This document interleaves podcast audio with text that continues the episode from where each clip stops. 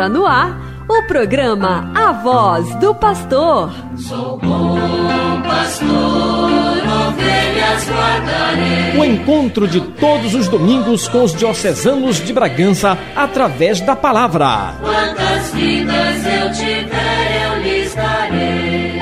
Acompanhe agora a exortação e os ensinamentos do Bispo Diocesano de Bragança, Dom Jesus Maria. Se perder,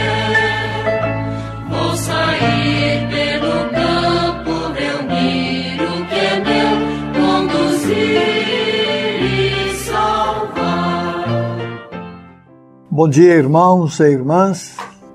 Mais uma vez nos apresentamos para falar neste programa A Voz do Pastor e manifestar, já bem próximos do Natal como estamos, manifestar então nossa alegria por este tempo bonito do Natal.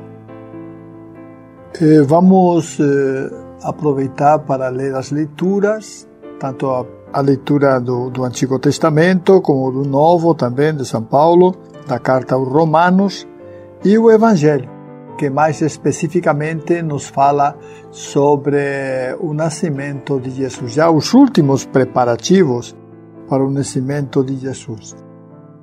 E vamos começar então com a primeira leitura, que é do profeta Isaías, no capítulo 7, versículos 10 a 14. Diz assim: Naqueles dias, o Senhor falou com Acaf, dizendo: Pede ao Senhor teu Deus que te faça ver um sinal, quer provenha da profundeza da terra, quer venha das alturas do céu. Mas Acab respondeu: Não pedirei nem tentarei o Senhor. Disse o profeta: Ouvi então, vós casa de Davi, Será que achais pouco em incomodar os homens e passais a incomodar, a incomodar até o mesmo Deus? Pois bem, o próprio Senhor vos dará um sinal. Eis que uma virgem conceberá e dará à luz um filho, e lhe porá o nome de Emanuel. Palavra do Senhor, graças a Deus. Como já temos explicado em outras ocasiões, o povo de Israel e de Judá, no tempo em que estiveram divididos, eram dois povos muito pequenos, ocupando um espaço territorial também pequeno, é, ocupando a Palestina, que era limitado porque de um lado tinha o deserto, de outro lado tinha também as potências daquele tempo, né, as potências militares daquele tempo. E entre elas sempre se destacava o Egito, por um lado, e por outro lado se destacavam as potências do norte, especialmente as potências dirigidas por Nabucodonosor. De forma que Israel ficava meio imprensado. Quando não era o Egito, era a caldeia de Nabucodonosor que tentavam invadir as terras de Israel, de maneira que sempre viviam naquela incerteza.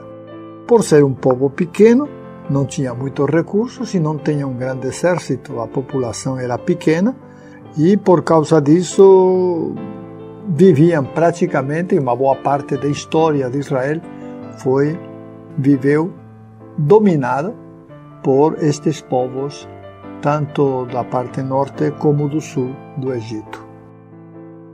Pois bem, é neste contexto, é neste contexto é que o rei Acav é solicitado para que faça, para que peça a Deus um sinal. Quem o solicita é o próprio profeta. O próprio profeta. Mas Acav entende logo que pedir um sinal é tentar a Deus. E por isso ele se nega a pedir um sinal. Mesmo assim, mesmo assim, Deus lhe manifesta um sinal.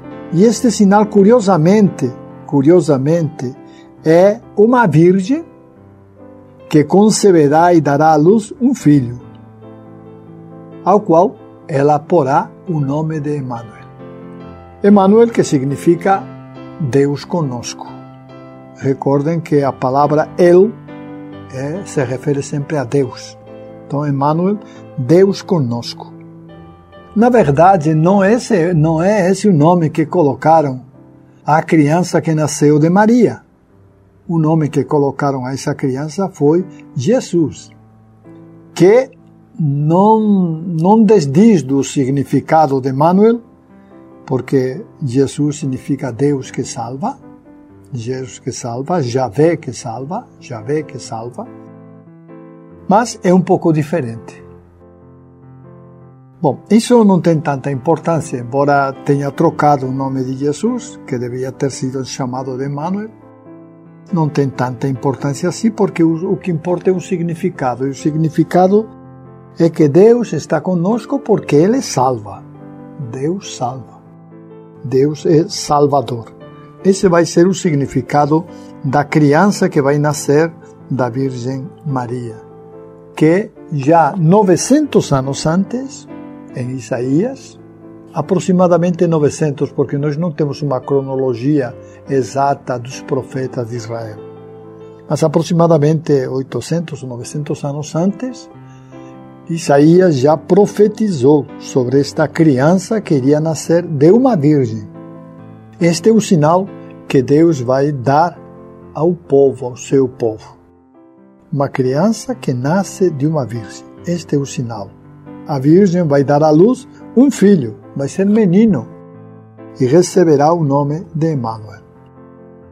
O profeta Isaías é um profeta que viveu durante muito tempo, exerceu seu ministério de profeta durante muito tempo e nos deixou belas passagens, belos escritos da, tua, da sua atuação tanto em Israel como em Judá. Vocês devem recordar que em algum tempo Israel e Judá estiveram juntos, mas teve tempo em que estiveram também separados.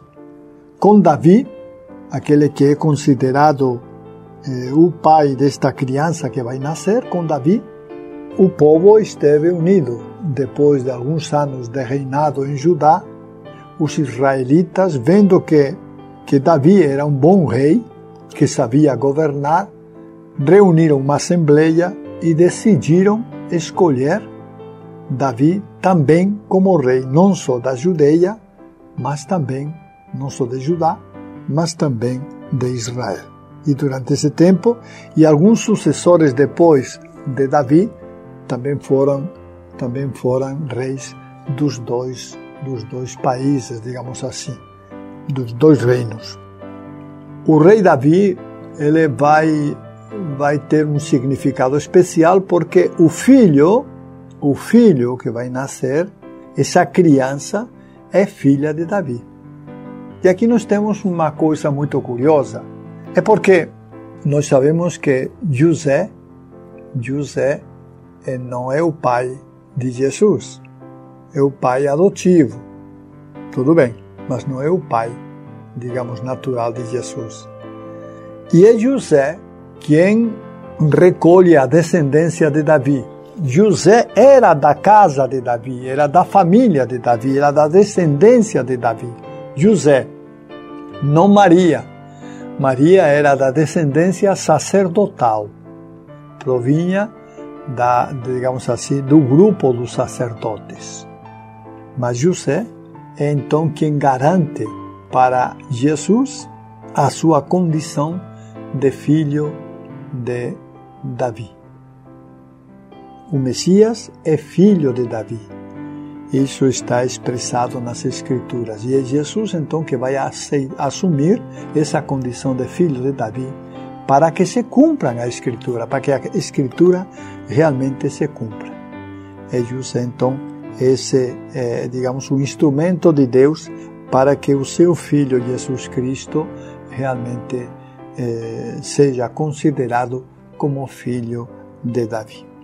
Estamos apresentando a voz do pastor. Vamos então agora escutar um pouco sobre a leitura da carta de São Paulo aos Romanos. É a segunda leitura. É um texto curto, né? não, não é muito comprido, no qual São Paulo se declara como apóstolo, como anunciador, anunciador, perdão, do nome de Jesus Cristo. E faz uma leitura das Sagradas Escrituras a partir de Jesus Cristo, de maneira que eh, não só reconhece que Jesus é filho de Davi, tá? segundo a carne, mas ao mesmo tempo reconhece que Jesus é filho de Deus. E aqui se, se digamos assim, se entroça o conceito da fé. Ao reconhecer que Jesus é filho de Deus, com poder pelo Espírito Santo, Paulo confirma a sua fé em Cristo Jesus. Na antiguidade, acreditar, ter fé, era muito importante. Nós vemos isso pelos Atos dos Apóstolos. É, bastava que a pessoa tivesse fé para ser batizada como cristão. Que é ter fé? É acreditar. E acreditar o quê?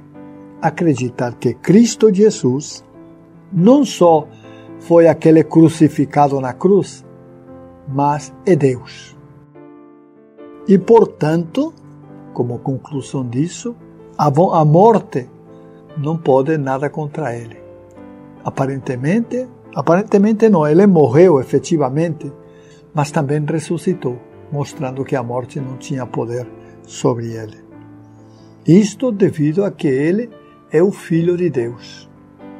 A, a reflexão posterior, especialmente da Igreja no século nos séculos seguintes, terceiro, quarto, vai nos mostrar, especialmente com Santo Agostinho, vai nos mostrar que Deus é uma trindade, é Pai, Filho e Espírito Santo. Agostinho tem uma, um livro muito famoso chamado De Trinitate, a Trindade, no, no qual ele reflete sobre sobre o Pai, sobre o Filho, sobre o Espírito Santo, determinando e estruturando bem a missão de cada um deles. A missão do Pai, a missão como Criador, a missão do Filho como Redentor e a missão do Espírito Santo como Santificador. Isso nós devemos a Santo Agostinho, uma reflexão, embora a, a, com uma inteligência humana e incapaz de entender a Trindade, porque humanamente não, não conseguimos entender como é que a, a Trindade é em si mesma, mas ele realiza um grande esforço para nos explicar o que é a Trindade, para explicar aos cristãos, a todos os cristãos, em que consistia a Trindade. Pois bem, Jesus é a segunda pessoa da Santíssima Trindade. E é ele, o Filho, a quem corresponde vir ao mundo, nascer de uma virgem, nascer, tornar-se criança, crescer, tornar-se adulto, para trazer a salvação. Porque a salvação vai ter o seu momento privilegiado na, na hora da cruz, na hora em que ele entrega a sua vida pela humanidade, em que ele é morto pelos judeus, pelos judeus. É interessante que na história os judeus sempre tiveram uma uma atitude um pouco de de botar a responsabilidade da morte de Jesus nas costas de outros, né? Na verdade, foram eles, porque Pilatos tinha uma clara decisão de livrar Jesus da morte. Não via a causa para matar alguém. É claro que Pilatos olhava as coisas desde um ponto de vista político. E politicamente não via que Jesus representasse nenhum perigo para o Império Romano, né? Então não havia motivo para, para matá-lo para condená-lo à morte. Mesmo assim, com a insistência dos judeus, eles conseguiram que Pilatos mudasse de ideia e desse a declaração de morte. Mandasse Jesus para o Calvário a fim de ser crucificado. E é nesse gesto da morte de Jesus, nessa entrega que Jesus faz da sua vida ao Pai, nessa entrega descobrimos efetivamente uma carga muito grande do poder de Deus em nosso favor na salvação da humanidade. É pela morte de Cristo Jesus que nós, os seres humanos que estávamos condenados pelo pecado à morte, encontramos a vida e a ressurreição em Cristo Jesus.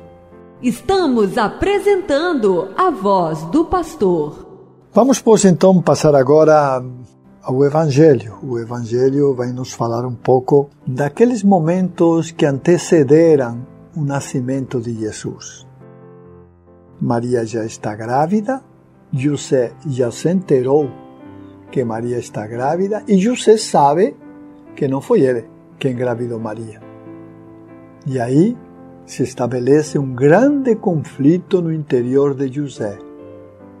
Sabe? Ele sabe muito bem que ele não é o pai daquela criança. Mas não se atreve a tomar uma decisão radical contra Maria. Qual seria esta decisão radical contra Maria? Seria denunciá-la. Se José denunciasse Maria, Maria poderia chegar a ser apedrejada como pecadora pública. Porque, como falei outro dia, o, o compromisso de José e de Maria era um compromisso já tão sério que quase significava o matrimônio. Não era ainda, efetivamente, não tinham casado ainda. O texto foi muito claro sobre isso. Mas já estavam prometidos. E para os judeus, esta promessa, esta promessa significava significava praticamente o casamento. Então José poderia ter, poderia ter denunciado Maria. Aí não sabemos o que teria acontecido, mas poderia ser apedrejada também. Porque a lei estabelecia isso, que as pessoas adúlteras deveriam ser apedrejadas. É claro que a lei tem os seus prós e suas contras, né? É, normalmente os homens se livravam disto porque pela sua condição de homens, né? E quem penava nestas situações eram as esposas, as mulheres, quero dizer. As mulheres é que penavam. Por isso te digo que José estava numa situação muito difícil. Por isso ele decidiu decidiu não denunciar Maria, mas tampouco aceitá-la. Decidiu recusar Maria no seu coração. Esse gesto de José de não recusá-la, mas também não acusá-la diante das autoridades religiosas judaicas, significou é, o nascimento de Jesus. Mas José enquanto pensava estas coisas e vivia essa angústia toda por não poder denunciar Maria, mas também não poder aceitar essa situação porque era evidente que ela estava grávida e alguém era o pai. Então, nessa situação, o anjo se aparece a José e lhe diz: Acolhe Maria. O filho que ela tem é do Espírito Santo, é obra do Espírito Santo. E então José vai acolher Maria com tranquilidade, vai acolher Maria e vai mostrar, é, mostrar que realmente com a prática, com os fatos, que ele se torna realmente um pai para aquela criança que está para nascer. Mas vamos escutar o texto, vamos escutar o texto que é bem claro e bem preciso sobre tudo isto. Proclamação do Evangelho de Jesus Cristo segundo Mateus. A origem de Jesus Cristo foi assim. Maria, sua mãe, estava prometida em casamento a José. E antes de viverem juntos, ela ficou grávida pela ação do Espírito Santo. José, seu marido, era justo e, não querendo denunciá-la, resolveu abandonar Maria em segredo. Enquanto José pensava nisso, eis que o anjo do Senhor apareceu-lhe em sonho e lhe disse: José, filho de Davi, não tenhas medo de receber Maria como tua esposa, porque ela concebeu pela ação do Espírito Santo. Ela dará à luz um filho, e tu lhe darás o nome de, de Jesus, pois ele vai salvar o seu povo dos seus pecados. Tudo isso aconteceu para se cumprir o que o Senhor havia dito pelo profeta: Eis que a Virgem conceberá e dará à luz um filho. Ele será chamado pelo nome de Emmanuel, que significa Deus está conosco. Quando acordou, José fez conforme o anjo do Senhor havia mandado e aceitou sua esposa. Palavra da salvação, glória a vós, Senhor. Desta maneira, José vai aceitar Maria, vai acolher Maria, vai realmente se colocar a serviço, protegendo a criança que nascerá. Desta maneira, ele se torna pai Pai adotivo, é verdade, mas pai? José é o pai de Jesus. Às vezes nós pensamos que a questão, questão legal é mais importante que a questão afetiva. Mas, na verdade, um pai se torna pai não porque esteja escrito no papel, no documento, mas se torna pai porque ama. Quando um pai ama seu filho, ele efetivamente é pai porque o ama. E é o amor que dá a garantia dessa condição de pai. Não é qualquer coisa, é o amor, é o amor. Então José se torna pai porque ama aquela criança, ama a sua mãe, Maria Santíssima, é porque ele realmente os ama aos dois, por isso ele se torna pai e esposo de Maria Santíssima. Mas foi necessário que o anjo falasse para que ele ficasse mais tranquilo. Foi necessário que em sonhos o anjo se aparecesse, mostrasse, falasse para ele, a fim de que ele entendesse o que, que estava acontecendo naquela situação, que até aquele momento angustiava, de tal maneira que foi quase é, obrigado a tomar uma decisão que não queria a decisão de abandonar Maria. Mas, no final, o anjo mostra para ele que aquele filho não é filho dele, é filho do Espírito Santo. É o Espírito Santo que suscitou em Maria aquele filho. Maria, com certeza, já tinha contado para José o que acontecerá na Anunciação com certeza já tinha contado como o, o, o anjo se apareceu e lhe comunicou. Mas é desta maneira, desta maneira que então José vai aceitar tranquilamente Maria, vai acolhê-la, vai levá-la para casa e a partir e vai aceitá-la como esposa. E a partir daquele momento eles vão viver juntos, criando aquele filho que Deus lhes concedeu que vai ser o Salvador da humanidade. Jesus vai nos salvar. Às vezes não entendemos como pode acontecer esta salvação, mas esta salvação ela é a histórica, quer dizer, e a temporal. É uma salvação que atinge todos aqueles que já passaram antes de nós, incluído Adão, como atinge também todos os que passarão depois de nós. Embora Cristo tenha nascido no que consideramos o século I, os que, os que vieram antes dele e os que viemos depois dele, todos, todos eh, seremos salvos e somos salvos pela graça de Deus. Depois, a escolha pessoal de cada um vai marcar depois de que Jesus nos salvasse, nos concedesse a oportunidade de viver nossa fé e nossa esperança, aí cada um, segundo as suas obras, será julgado. E pode ser que em alguns a salvação não, não aconteça efetivamente, não porque Jesus não os salvou, que Jesus nos salvou a todos. A salvação de Jesus nos atinge a todos é uma salvação completa, mas porque depois cada um escolhe a sua vida é, segundo os seus interesses e segundo os seus critérios. Tá? Então pode ser, pode ser que embora Jesus tenha trazido a salvação para todos, nem todos a aceitem e alguns possam, possam rejeitá-la e aí possam se condenar. Mas por parte de Deus, a salvação é para todos, para todos nós.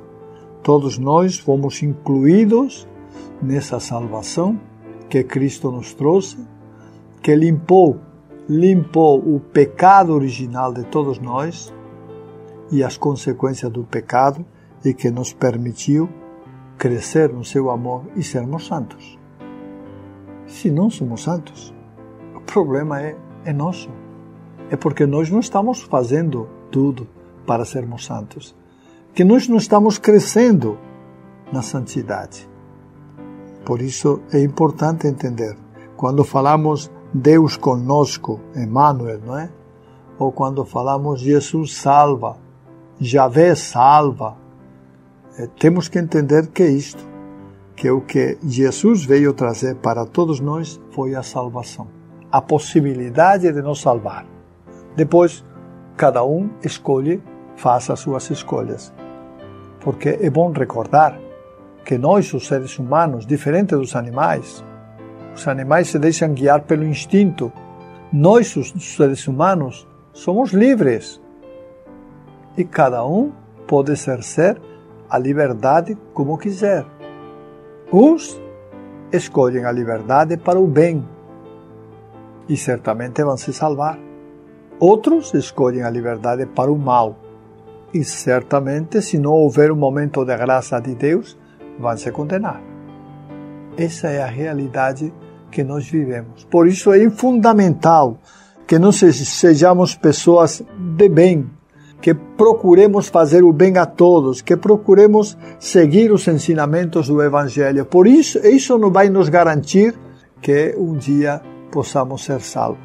Mas se abandonamos o Evangelho, se abandonamos a nossa fé, se desconfiamos do poder de Deus e não somos fiéis a Deus, é, pode ser, pode ser, não digo, não garanto nada, mas pode ser que não nos salvemos e sejamos condenados. E essa condenação será para sempre. É bom lembrar nisso, que às vezes não nos lembramos.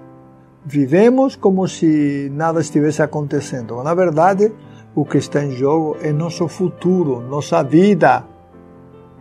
Nossa vida. Como realmente estamos vivendo nossa vida. É bom que estamos agora no tempo do Natal e neste tempo podemos aproveitar, quem sabe, para fazer uma boa confissão, para reconciliar-nos com Deus, para pedir perdão a Deus. Eu sempre tenho falado que Deus nos oferece a sua salvação através da confissão. Poder confessar, expressar nossos pecados, reconhecer nossas faltas e pedir perdão a Deus é uma coisa maravilhosa, uma graça especial de Deus. Uma graça que Ele nos concede e pela qual nós somos purificados de todos os nossos pecados. Essa é a verdade. O perdão de Deus nos inunda e nos perdoa, nos absolve de todos os nossos pecados. Vocês querem coisa mais maravilhosa que isso? Vocês querem uma coisa melhor? É o poder de reconciliar-nos limpos de pecado, de voltar à amizade com Deus, de voltar a viver a graça de Deus em nossa vida. É maravilhoso. É uma coisa maravilhosa poder realmente sermos fiéis a Deus e ao mesmo tempo viver esta fidelidade no, na, na amizade com Deus é, na reconciliação com nosso Senhor Jesus Cristo. Isto é obra de Deus. Às vezes não falamos muito do perdão, mas o perdão é obra de Deus. Jesus morreu por nós, já nos limpou dos nossos pecados Mas como estamos vivos e continuamos pecando, precisamos de novo sempre pedir perdão a Deus pelos nossos pecados, para que mais uma vez Deus nos perdoe e estejamos prontos para o seu encontro, o encontro com Deus na vida eterna. Que Deus, pois, nos conceda a todos crescer no seu amor, na sua fé, na esperança e viver intensamente este tempo de Natal. O tempo de Natal não é só um tempo de acender luzes, de comer, de beber, é um tempo também de rezar. É um tempo de dar graças a Deus pelo nascimento do seu Filho Jesus Cristo, nosso Salvador, Deus que salva, Deus que vem nos salvar. É, é uma oportunidade maravilhosa para reconhecer repito, e dar graças, porque a salvação foi enviada pelo Pai para todos nós. E em Jesus nós encontramos esta salvação que nos liberta do mal e que nos concede a sua graça. Este é Cristo Jesus e este é o tempo do Natal. Um tempo maravilhoso, quem sabe para se confessar mais uma vez, quem sabe para se reconciliar com o irmão, quem sabe para pedir perdão a alguma pessoa que ofendemos, quem sabe para fazer coisas boas em nossa vida, coisas que nos ajudem a crescer no amor de Deus e que nos ajudem a reconciliar-nos também com nossos irmãos. Estamos apresentando a voz do pastor. Aproveitamos a ocasião para conversar um pouco, para falar um pouco sobre a reforma da Igreja de São Benedito. Já foi alguma vez avisado aqui né, que a igreja estava em reforma. De fato, esta reforma demorou um ano e meio, quase um ano e meio, né? E foi muito interessante esta reforma porque se encontrou alguma coisa diferente. Eh, eu estive presente lá na igreja e o pároco me mostrou uns umas pinturas em relevo né, que havia na parte baixa da igreja, que não se sabia, não se conhecia, mas que apareceram na hora de, de descascar um pouco a parede. E isso é interessante, porque isso também é história, né? E eu quero também dizer que eh, a obra foi bem demorada, foi bem demorada.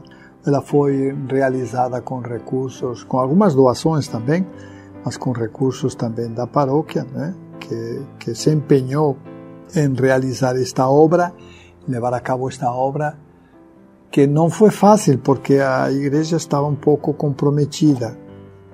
A igreja apresentava em alguns lugares eh, muita fragilidade, porque antigamente se construía muito com barro e, e menos com cimento. O cimento devia ser uma coisa bem cara, então então, em algumas partes da, da igreja encontramos é, paredes com barro e, claro, a gente tem que proteger e tem que rebocar e tem que... Tudo isso leva a um custo muito grande que foi arcado pela paróquia, paróquia aqui, matriz de Bragança. E falo um pouco da reforma por causa de que dos dias 18 a 26 acontecerá a festa de São Benedito. É uma festa muito popular que vem muita gente de diversos lugares e a cidade acolhe muito bem todo esse pessoal que chega e, e, e que querem acompanhar a procissão, especialmente a procissão de São Benedito, né? É, querem acompanhar e querem inclusive acompanhar de marujos e de marujas, é, o pessoal às vezes pagando promessas ou outras coisas a São Benedito, né? Então, se Deus quiser, a procissão deverá acontecer no dia 26, pela parte da tarde, deve sair a procissão e percorrerá diversas ruas da nossa cidade e dessa maneira eh, os devotos terão oportunidade de pedir a São Benedito as suas graças, os seus, os seus dons, né? Já falamos em alguma outra ocasião como existe entre o céu e a terra uma comunicação de graças. Então, quando nós pedimos a um santo alguma graça, quando pedimos a Nossa Senhora, ou ao próprio Deus também, o próprio Jesus Cristo, né? É, é, nós cremos que efetivamente eles nos escutam. Eu não preciso gritar para pedir uma graça a São Benedito, ou, ou, ou, a Nosso Senhor Jesus Cristo, a Nossa Senhora. Não preciso gritar. Basta que o meu coração fale e peça. E dessa maneira é, certamente é, poder ser atendido se for vontade de Deus. Tudo é, se encaixa com a vontade de Deus. Mas normalmente Deus sempre quer nos auxiliar, nos proteger, nos acompanhar. Por isso costumamos pedir nossas graças uh, aos santos, em especial a São Benedito, né, para que realmente se faça presente em nossa vida, nos acompanhe, nos proteja e em todo momento nos assista em nossas necessidades. É isso que o povo pede. Pede e pede muito a São Benedito, porque em São Benedito eh, eles têm confiança. Nós temos muitos santos na igreja, poderíamos pedir a qualquer santo da nossa igreja, mas o povo, especialmente o povo de Bragança, tem uma devoção especial com São Benedito e não abre mão. E me parece muito bem não abre mão e quando tem que pedir alguma coisa, a pede a São Benedito, para que, ou a Nossa Senhora, que também no Sírio nós temos visto isso, como muitos pedidos são dirigidos a Nossa Senhora Virgem Maria, né?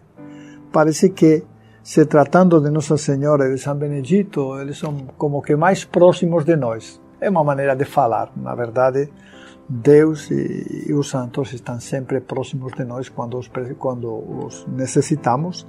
Como digo, se for vontade de Deus, eles nos ajudam em nossas necessidades e nos assistem sempre desde o céu. Essa é a realidade. Então, eh, na procissão de São Benedito, o nosso povo terá oportunidade depois, bom, e antes também, claro, não só na procissão, mas antes também. Mas na procissão terá a oportunidade de pagar as suas promessas e de pedir, de fazer os seus pedidos e de manifestar a São Benedito, abrindo o coração, manifestar o, os pedidos por graças, por diversos motivos. Nós sabemos que o, o povo pede por muitas coisas, mas é, é importante, é importante que realmente peçamos a Deus, peçamos a Deus e aos santos que nos auxiliem, porque é isso é isso que nós reconhecemos naquela expressão que usamos no Credo, a comunhão dos santos. Entre nós e os santos, há sim comunhão, há comunicação. E é uma comunicação feita pela oração. Não esqueçamos isso. Terminamos, pois, aqui a nossa reflexão. Deus nos conceda a sua graça e misericórdia e sempre nos acompanhe. Amém. Chegamos ao final do programa A Voz do Pastor. Nos encontraremos no próximo domingo. O bom pastor, ovelhas guardarei, não tenho outro ofício nem terei. Quantas vidas eu tiver, eu lhes darei.